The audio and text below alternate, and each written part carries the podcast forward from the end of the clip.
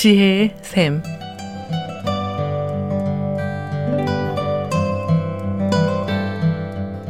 매주 월요일부터 금요일까지 각 분야의 전문가를 모시고 삶에 필요한 말씀을 듣는 지혜의 샘. 오늘은 플러신학교 서경란 교수께서 말씀해 주시겠습니다.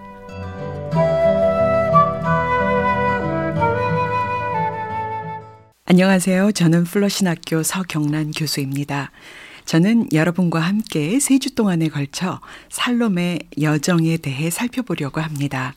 저는 높은 곳으로 올라가는 것을 좋아하는데 높은 곳에서는 확 트인 시야를 확보하고 나의 위치를 확인할 수 있고 또 모든 방향들로 나 있는 길들을 볼 수 있기 때문입니다.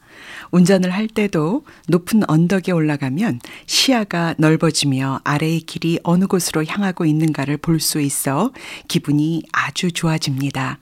또한 높은 빌딩에 올라가서도 도로들의 방향들을 유심히 살펴보며 지금 내가 있는 곳의 위치도 주변의 길과 연결하여 확인하곤 합니다. 이것은 우리 인생에서 우리의 여정과도 마찬가지일 것입니다. 우리가 어디를 향해 나가고 있는지, 우리가 지금 어느 지점에 서 있는지, 우리가 어떻게 목적지를 향해 가야 하는지에 대한 질문을 묻게 될 것입니다.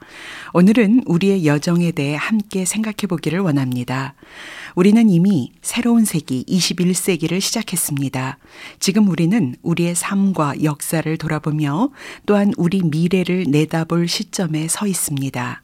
우리는 인간 역사상 가장 폭력적인 세기를 마감하고 새로운 세기를 맞았습니다.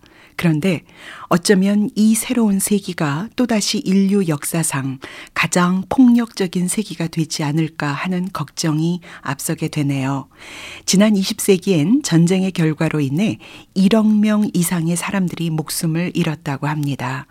범죄학자 컬린 윌슨의 견해에 의하면 살인은 20세기까지만 해도 제대로 평가받지 못했다고 합니다. 왜냐하면 요즘 어린이들은 학대를 당하고 죽어가는 것뿐 아니라 어린이들까지도 살인하는 일에 가담하고 있기 때문입니다. 이렇게 각 연령층의 다양한 사람들이 폭력을 휘두르는 것이 일상사가 되어가는 이 상황 속에서 우리는 어디를 향해 어떻게 나가야 하는 것일까요? 우리 그리스도인들은 먼저 하나님을 바라보고 하나님의 뜻으로부터 시작할 수 있습니다.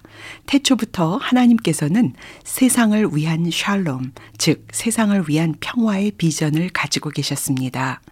이 땅에 하나님의 샬롬을 건설하시려는 하나님의 열망이 성경 전체에 계속해서 나타나고 있는 것을 봅니다. 우리는 지금 하나님의 나라에 부름받은 자들로서 샬롬 공동체, 평화 공동체를 향한 여정을 하고 있습니다.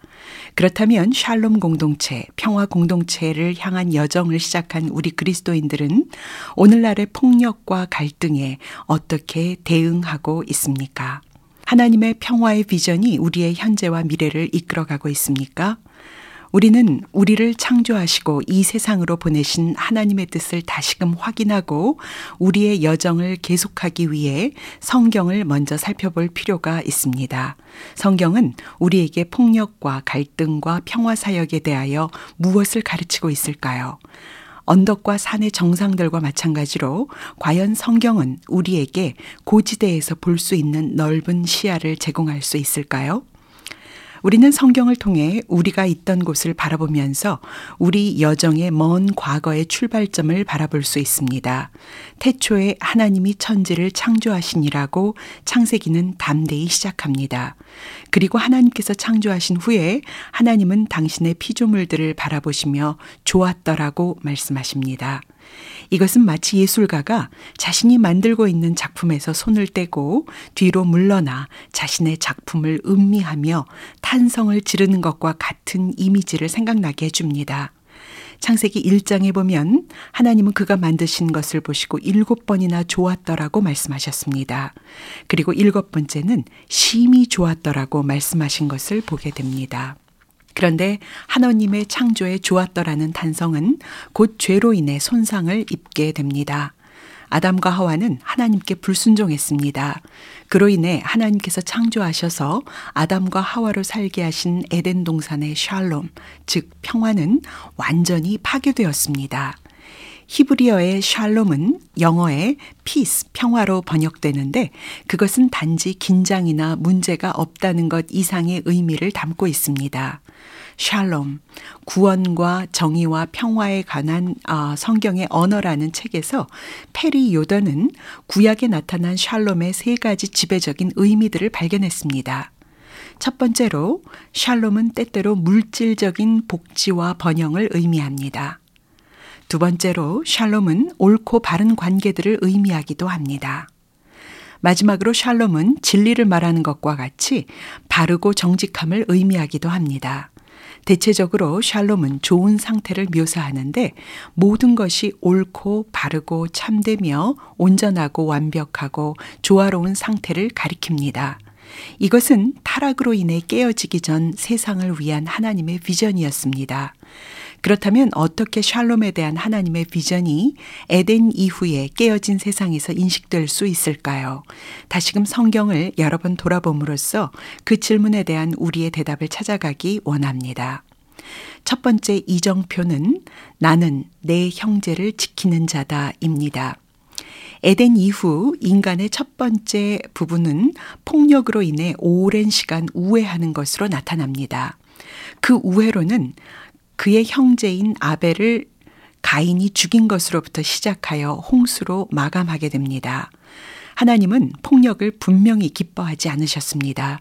요한일서 3장 12절에 보면 가인같이 하지 말라. 그는 악한 자에게 속하여 그 아우를 죽였으니 어떤 이유로 죽였느냐 자기의 행위는 악하고 그의 아우의 행위는 의로움이라고 나옵니다. 신약 성경도 가인의 행위가 악하다는 것을 확증합니다. 그렇다면 우리도 이제 샬롬의 파괴자인 폭력에 대하여 아니요라고 말해야 합니다. 그러나 우리는 내가 아우를 지키는 자이니까 라고 말한 가인의 방어적인 질문에 어떻게 대답해야 할까요? 우리는 그 질문에 그렇다고 말해야 합니다. 가인의 질문에 대한 가인의 암시된 대답은 아니다 였지만 하나님의 대답은 명백하게 그렇다였음을 우리는 분명히 압니다. 우리의 형제 자매들, 가족과 같이 우리에게 가까운 사람들에 대하여 우리는 서로가 지키는 자들입니다. 창세기의 마지막 이야기에 나오는 요셉은 지키는 자가 된다는 것의 의미를 가장 잘 보여주고 있습니다. 형제들이 요셉에게 커다란 피해를 주었음에도 불구하고 그는 그의 형제들을 용서했고 그들을 돌보았습니다. 그렇기에 나는 내 형제를 지키는 자다라는 고백은 에덴 이후의 세상에서 하나님의 샬롬의 회복을 향해 가는 우리 여정의 첫 번째 이정표입니다. 다음 시간에 샬롬을 향한 여정에 나타나는 두 번째 그리고 세 번째 이정표를 살펴보도록 하겠습니다. 오늘도 주님의 평화가 함께하는 하루를 보내시기를 기도합니다. 감사합니다. 지혜의 쌤, 지금까지 플러신학교 서경란 교수께서 말씀해 주셨습니다. 이 시간 방송을 들으시고 지혜의 쌤에 관해서나 극동방송에 대해 더 알기를 원하시는 분은 연락 주십시오.